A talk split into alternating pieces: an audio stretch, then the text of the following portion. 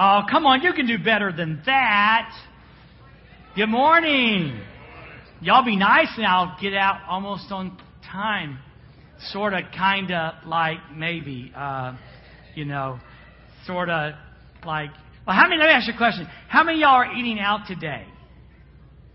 All right, see, most of y'all are going home anyway, so you don't have to beat the Methodists. So that's cool. Yeah, we're, we're in good shape already. Hey, first off, I'm, I'm Dwayne if I said that before earlier. I'm the lead pastor, the senior pastor here. And uh, my privilege is to break the Word of life today, the Word of God. And we're so glad that you're visiting with us. We know this is a time when a lot of the kids and grandkids come with moms, and we send some away also. And we're just really glad you came. And we're in the midst of a study on James, in James. And James, what's really cool about him was he was the half brother of the Lord Jesus Christ. His big brother was Jesus. And he got to grow up and watch Jesus like grow. What an incredible thing. And, and even so, you know, you got to remember how hard it would be to admit your, your brother is the Son of God. It'd be hard. And so James didn't become a follower of Christ until after the resurrection. And it's really hard to deny. Y'all need to remember this when, when, when people say, well, why do you believe in God? Or why you this? Why you believe in Jesus? Just tell them this. It's hard not to believe in someone who got up from the dead all by themselves. I mean, you know, I, I, I'm going, you know, I may not understand all about the Bible. I may not understand all about God, but I'm going with a guy who got up after he was dead. I, that's just, I'm just, I'm going with Jesus because anybody can do that. I'm on board with him. So, so James was the half brother of the Lord Jesus Christ. He writes some incredible truths. And today we want to talk about wisdom. We'll talk about wisdom, and I really want to bring it home about how it applies to our lives and all of us, because you know, you moms, you already got, you're like endowed with God, or from God with wisdom. I know that. But for the rest of us people, we really need to learn wisdom and how it applies to our life. You know, often you, you seek out wise people. Okay? And so what I did was, I got on the internet and I said, okay, I'm looking for three really, really wise people. And the first one I came up was was Benjamin Franklin. Okay? Now Benjamin Franklin has like a zillion quotes that he's made. Now he's kind of quirky in some areas, but he has some great quotes. So Ronnie threw up there old Ben. Ben said, Teach me and I forget. Teach me and I may remember. Tell me I'm sorry and I forget. Teach me and I may remember. Involve me and I learn. Isn't that good? You know, practical, hands-on stuff. You put me in the midst of the situation, it's there, then I learn. Now, the other really, really, really wise person um, that I wanted to turn to today, some of you will recognize and some of you won't. Well, actually, you may say, well, that looks like my brother. Uh, throw Mr. Yoda up there. You got Yoda there, Ronnie? Over there we go. There we go. Now, you know, I, I don't know if I read Yoda's quote there. Can you somebody read it for me? Do or do not, there is no try. Isn't that wise? Does that look like your brother? I know you're saying, he really does. You know, in fact, you know, I kind of have the ear thing going on. So me and Yoda, like, like we share, you know. And then, you know, one person, and really this is serious, is an incredible human being um, was Mother Teresa. I really was. And, and again, if you look on the internet, some of the things that she said are just incredible. Throw up uh, Mama T on there. Um, a sacrifice to be real must cost uh, must hurt, must empty ourselves. The fruit of silence is prayer. The fruit of prayer is faith. The fruit of this faith is love. The fruit of love is service. And the fruit of service is peace. An incredible lady who gave her life uh, in Calcutta serving those incredibly poor people there. Really incredible. And then I say your mom. Come on. Your mom was an incredibly wise person. You know, she's the one that when you were five years old and you had the big glass of red Kool Aid and you're walking on her white new carpet and she goes, and you look at her like, I wonder what it would look like. What art would I create if I spilt this? And she looks at you and goes, Don't do it. Wasn't that wise? You know, if you want to grow up, you don't spill red Kool-Aid intentionally on your mom's carpet. So that, so she was incredibly wise. But obviously, the ultimate wise person was Jesus Christ. Jesus Christ. He was just incredibly wise. But and what's really cool is, is when he's 12 years old, he goes to the temple. This is recorded in Luke. He goes to the temple when he's 12 years old, and and you know the Bible says he sat down with the like the big dog teachers, and they were amazed at his knowledge, amazed at his wisdom, amazed at his teaching. At 12 years old, of course, he was God from the get go. Okay, you know, but but they were just blown away. But you know what's really cool? When you know when they, accidentally like leave leave Jesus, you know, at the temple. I don't know how you leave your kid at church. I did it one time, but that's me. But, you know, they left Jesus and, and they go back and they find him. And after that story, it says this And Jesus grew in wisdom. How about that? The Son of God, human form, even grew in wisdom here as he felt wisdom out. So it's really, really cool. So, so let me ask you a question. So if you wanted to be wise, you know, where do you start? If you want to be wise, where do you turn? Okay? And Proverbs chapter 1, and by the way, this is on your sermon sheet. We have those in the bulletin if you want to use those. We'll throw the scriptures up on the screen today. Proverbs chapter 1, verse 7 says this The fear of the Lord is the beginning of knowledge. And you could interchange that word there without violating scripture in any way. The fear of the Lord is the beginning of wisdom. Now, now I know, I know, that's countercultural, isn't it? You know, we, we don't, we don't we don't turn to God. We don't fear God in America hardly anymore. It's like an outgoing thing in in America these days. Okay? But, but here's the deal. You gotta look around and whatever it was or is that we're doing isn't working very well. Can I have an amen? I mean, you know, back back a long time ago, we had the Judeo-Christian value thing going on. That was cool. You know, people, it was a thing to do.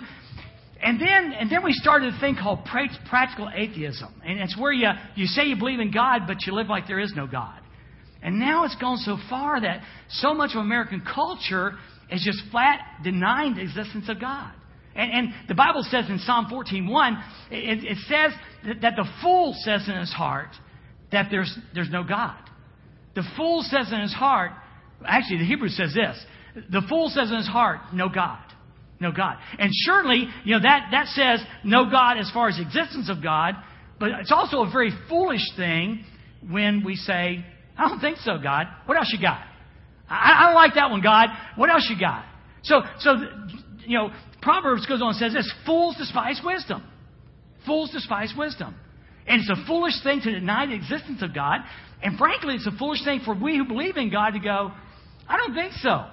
Know, I, I want to do my thing. I, I, I want my ticket punched so I can go to heaven, but I really don't want to do, you know, the obedience factor. You know, so so no, God, I don't think so. So here's what I'm saying to you off the start. You know, if you're here today and you're not a God God follower, you're not a Christian, you're not a disciple of Jesus Christ, can I ask you to do what I just said? Look around.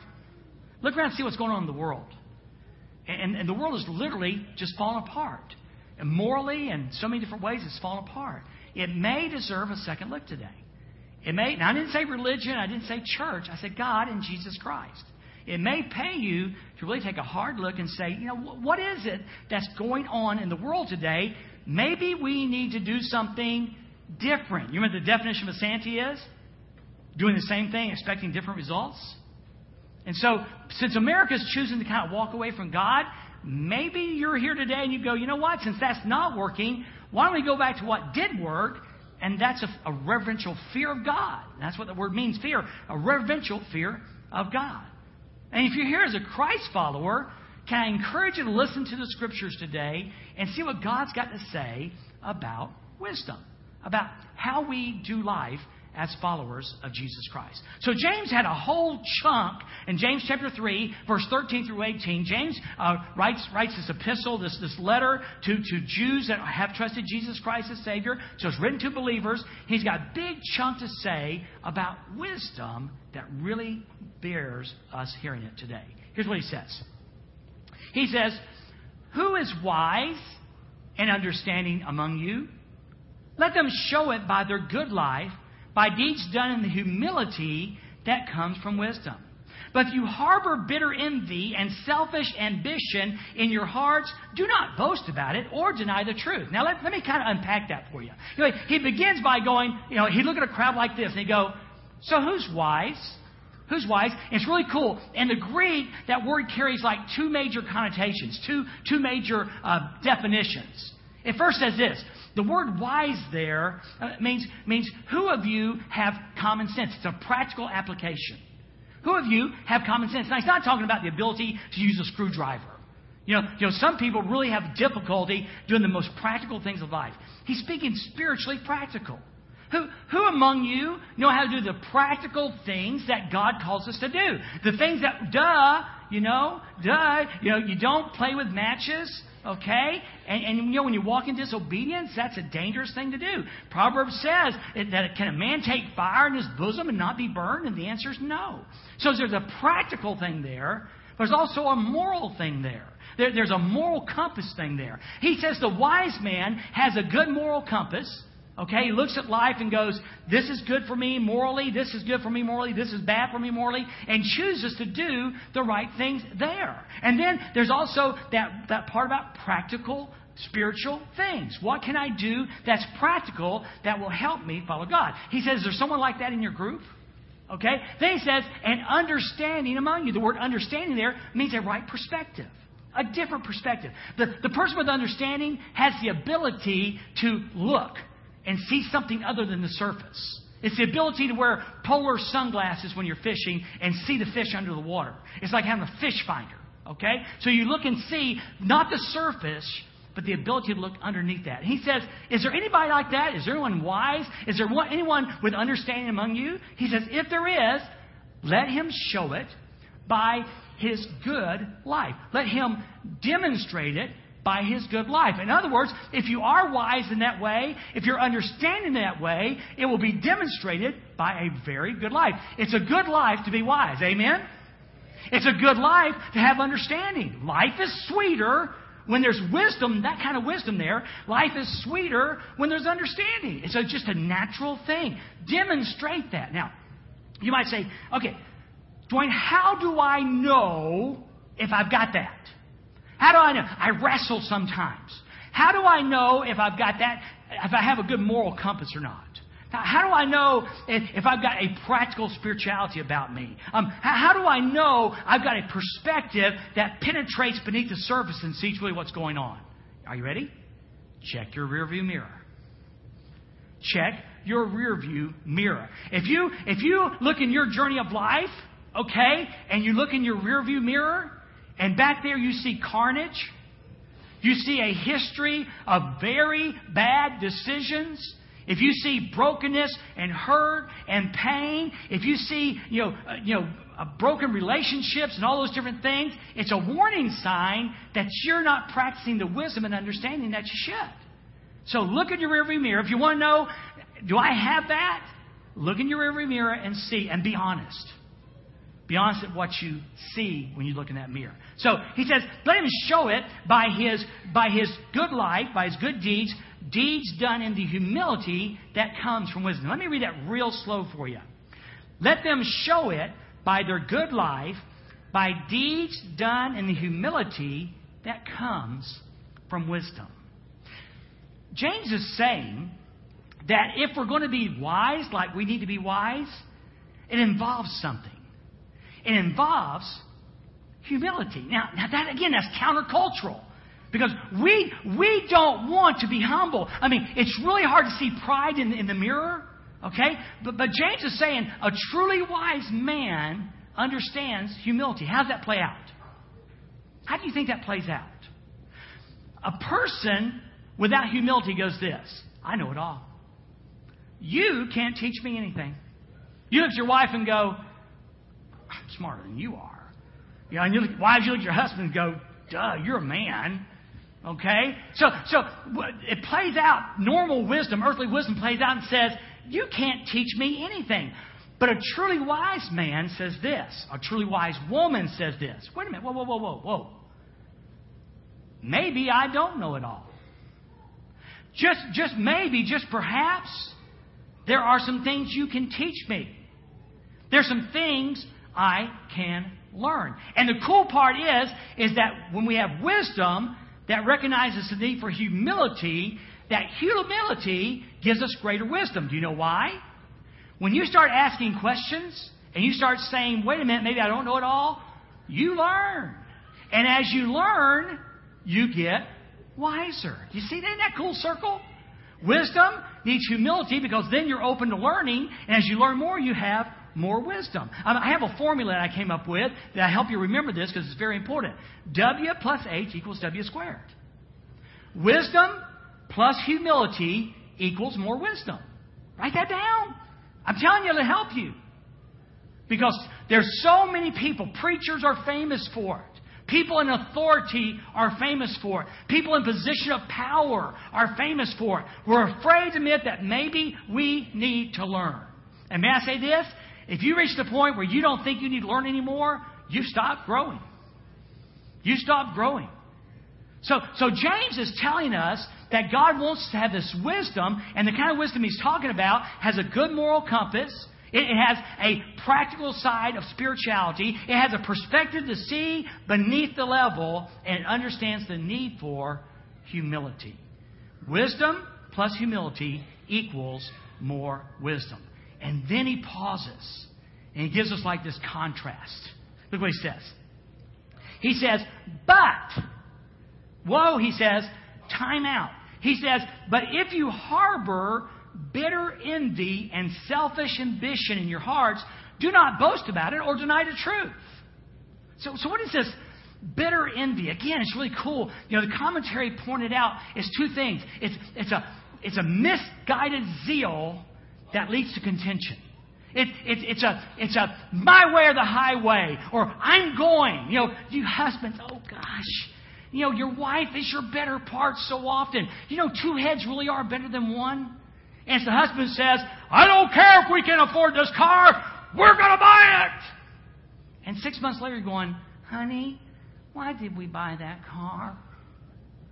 You know, it, it's when it's when you're making that huge decision at the water cooler, flirt or not to flirt, cheat or not to cheat, and somebody walks up and says, "Don't do it." I'm a man and I'll do what I want to do. I'm a woman. I'm a woman and I'll do what I want to do. You know, do you get it? He said, if you've got that, that my way or the highway, that zeal, that misguided zeal, that passion that says, I don't care what, well, I'm going for it. That leads to contention, to strife. He said, if you harbor that in your heart, and then he goes one step further and says this, if you harbor bitter envy and selfish ambition in your hearts. That's, that's a, even if it's unethical, I'm going to do what I want to do. I want this accomplished, and I'm willing to do whatever it takes. Oh gosh, in business, that's terrible. In church, sometimes that's business. It's just terrible. It's terrible. Pastors, uh, if there were more of us, I'd say, pastors, we've got to learn this. We, you know, just because we have a goal in mind, it's not that we should do it at any cost, and certainly not being ethical. You know, it's when the pulpit committee calls you. And you've been waiting on it. You know, you're ready to move on. You're ready to step up that ladder. And they say, What are you running in worship? Now, you know you run about 340. But somehow the words, around 400, comes out of your mouth. You know, ministerially speaking, about 400. Who, who, who shared the, the, was it you? Yeah, you know, Pat, you know pastors count attendance? two, four, six, eight, ten, twelve. No, there's a reason. There's a reason. Brent, you're one, right? And who lives in you? The Holy Spirit, too. That's how pastors do it. And see, and see, that's wrong. And James says, if you've got this misguided zeal, this passion, this my way or the highway, if you've got this, no matter what it takes, even it's unethical to do, get the job done, he said, man, don't boast about that. That is nothing to boast about. And, and then he says, don't deny the truth, which means don't deny it's a problem in your life. I mean, so easy for us when this stuff is going on to deny it's even there. We can't see it in the mirror. Okay. I'm doing a dangerous thing. It involves nobody's name but mine. I need to tell you. Y'all remember about five years ago, I lost all that weight, blah, blah, blah. Well, I never put it all back on.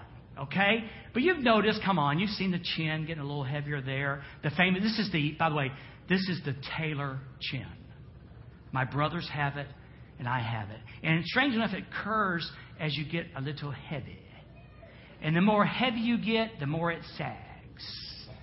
So, last Saturday, I looked in the mirror and I saw it. The sagging Taylor chin. And baby, it wasn't a bulge, it was a bubble. And I said, okay, okay, okay, okay, here's what I said. And then, by the way, then I went and turned sideways and went, oh, another bubble. Just tell you the truth. And so, and so I said, I said, enough is enough. Now, Friday, I looked in that mirror and I didn't see the Taylor Saggy Chinny thing. Why? It was there. I justified it. I said, no, it's not, it's not, it's not that saggy baggy. you know, I turn aside and go, that's fine, man, we're all good. You know? But Saturday I was finally honest and say, hey, it's about, it's time to do something. That's what I'm asking you to do today. I'm asking you to do an honest appraisal of where you are, not with your weight or your saggy baggy chin, but spiritually. Where are you at? Do you, do you look in the mirror and do you see now this, this bitter envy, this, this, this, uh, this selfish ambition cooking in you? Maybe it's time to do something. What's the deal, Dwayne? What I'm telling you today can change your marriage. And I'll tell you why in just a minute. It can change your relationships at work. It, it can change your relationship with neighbors. It can change your church. That's how big it is. Because here, here as, David, as James goes on, here's what he says. Verse 15. Such wisdom that has such wisdom that has bitter envy and selfish ambition. And by the way, do you notice something? In the NIV, I'm not sure other translations, but I think it is, it's in quotes. You, you know why it's in quotes? It's not wisdom at all. You know what it is? It's arrogance. It's arrogance. I can't be wrong. I, I, I, listen, I'm 50 years old. I'm 60 years old. I've got this degree or that degree. I've got this title or that title. I can't be wrong. It's arrogance. He says, such wisdom or such arrogance does not come down from heaven. In other words, as a Christ follower, this kind of thinking pattern, this junk in your heart, this kind of wisdom is not from God. I don't care how you spin it. It's earthly. It's earthly. I, I, I use the illustration, you know, of this that you know you could take a pig, and people do this, and they scrub the pig down, and they put clothes on him, they put a little collar on, they put a bow on the hair. I, you can do whatever you want to to a pig, and guess what? It's still a pig.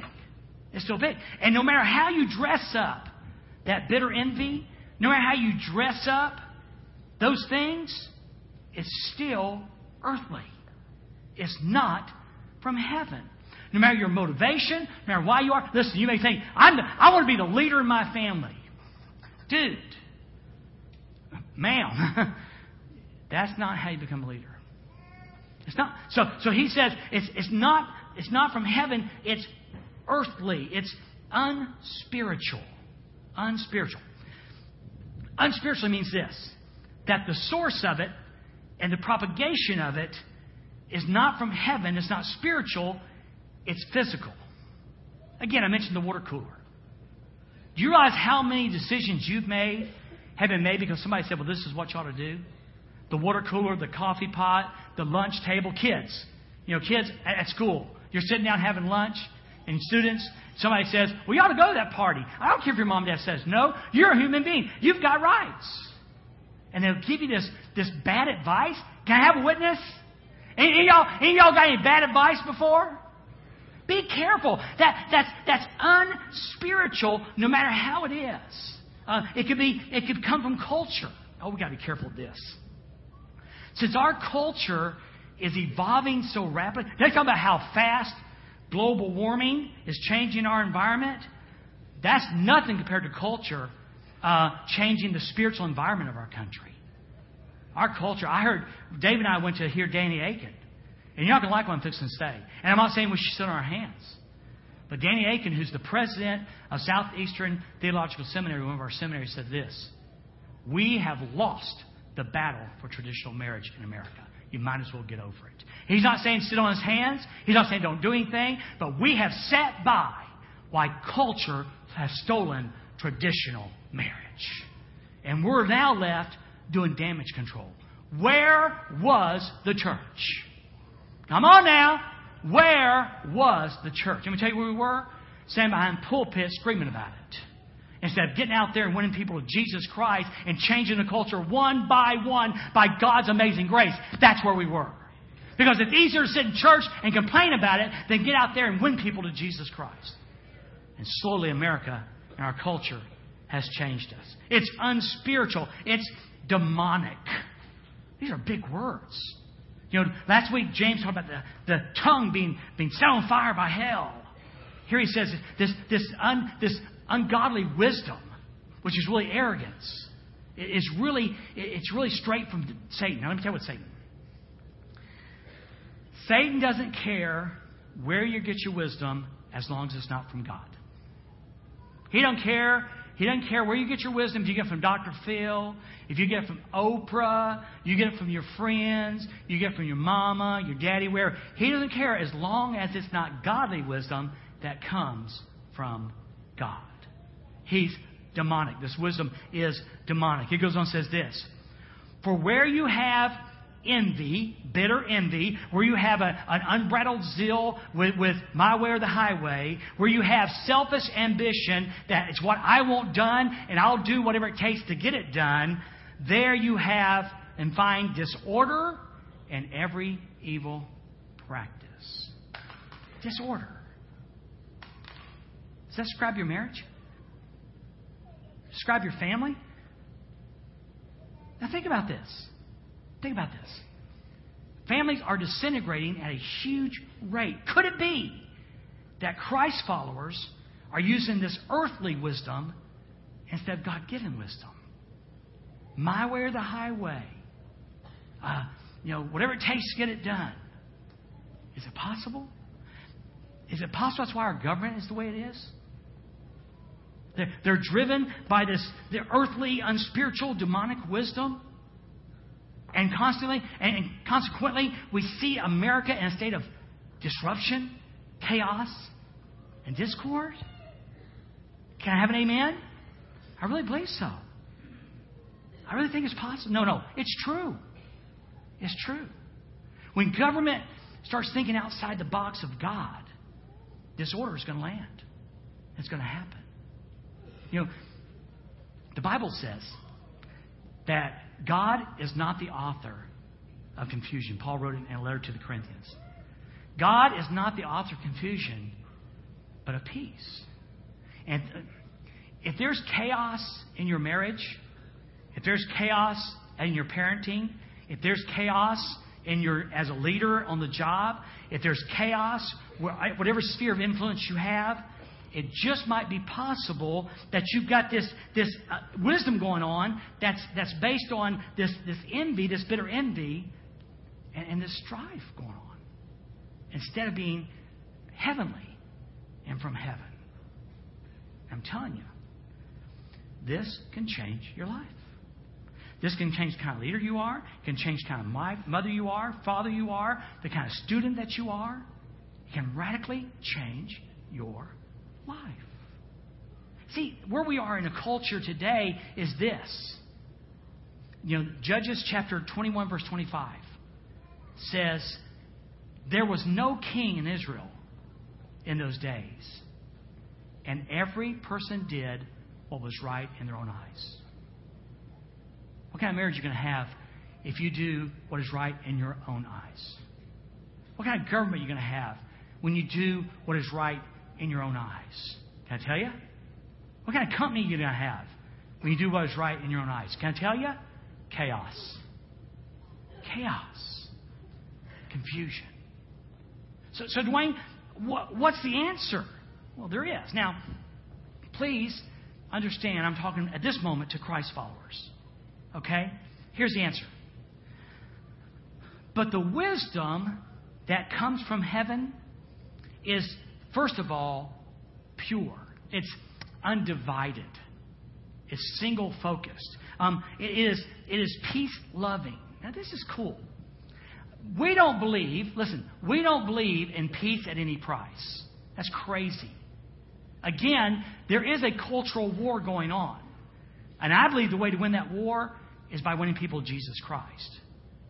But to say, oh, well, we don't want to make waves in our community. We don't want the th- people to think that we're fanatics for Jesus or anything, so we'll just sit by. That's not what I'm saying. But peace loving should be the default mode in a believer's life. Blessed are the peacemakers, Jesus said. We should, we should seek to win our neighbors build a relationship with them and win their trust to have a hearing to tell them about Jesus Christ.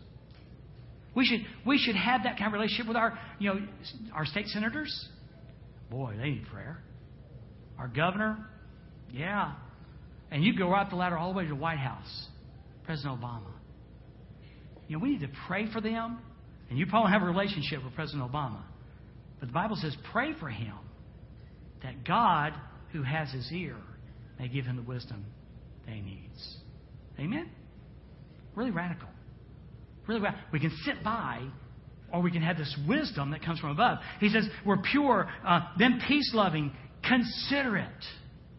You know what it means to? Defer. What kind of marriage would it be? What kind of marriage would it be if you looked at your wife and said, You first? No, really. No, really. What do you want? Well, what kind of marriage would it be, wife, if you said to your husband, No, no, no, really. You first.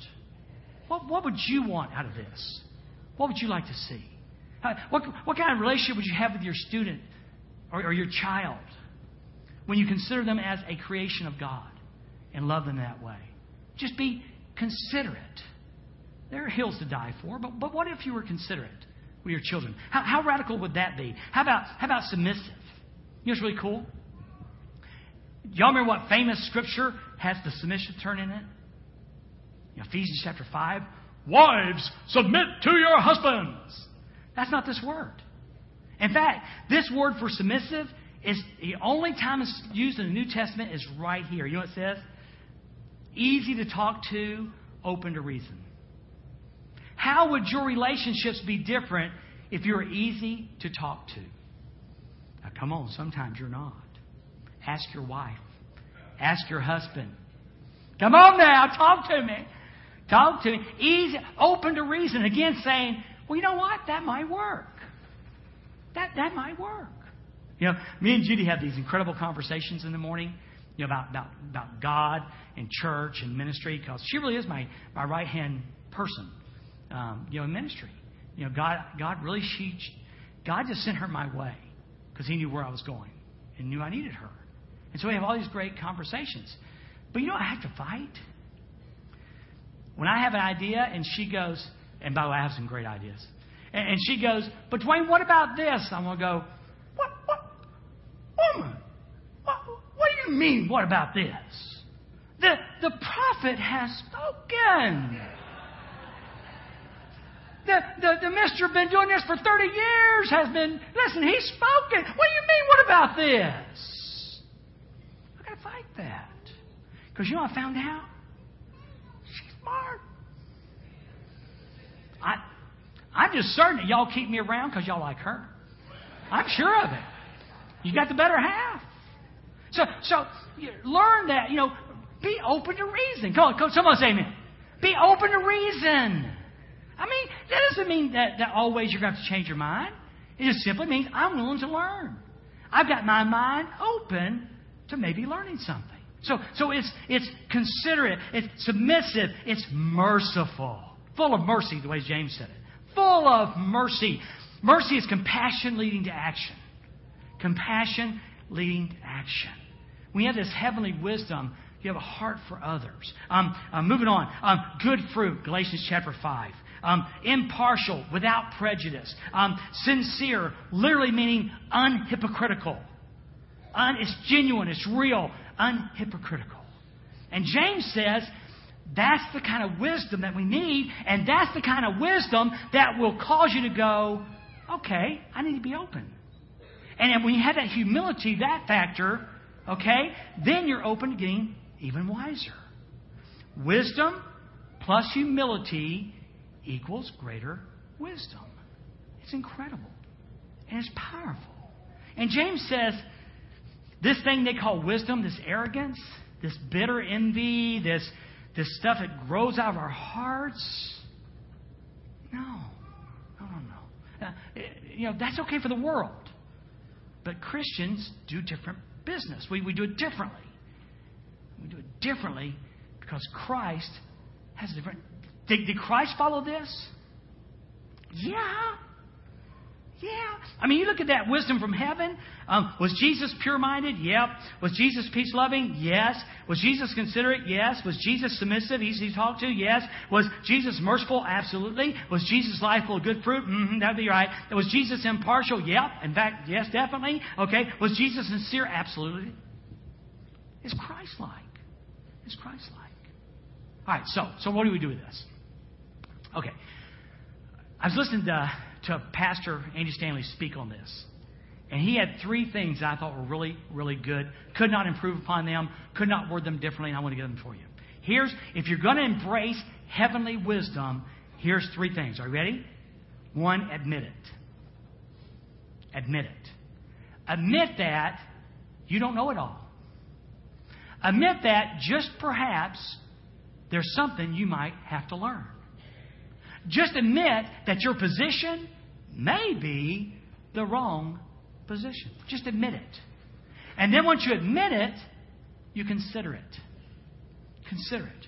You think about it. Down south, we say, you chew on it. And you may come across and go, no, I still don't agree.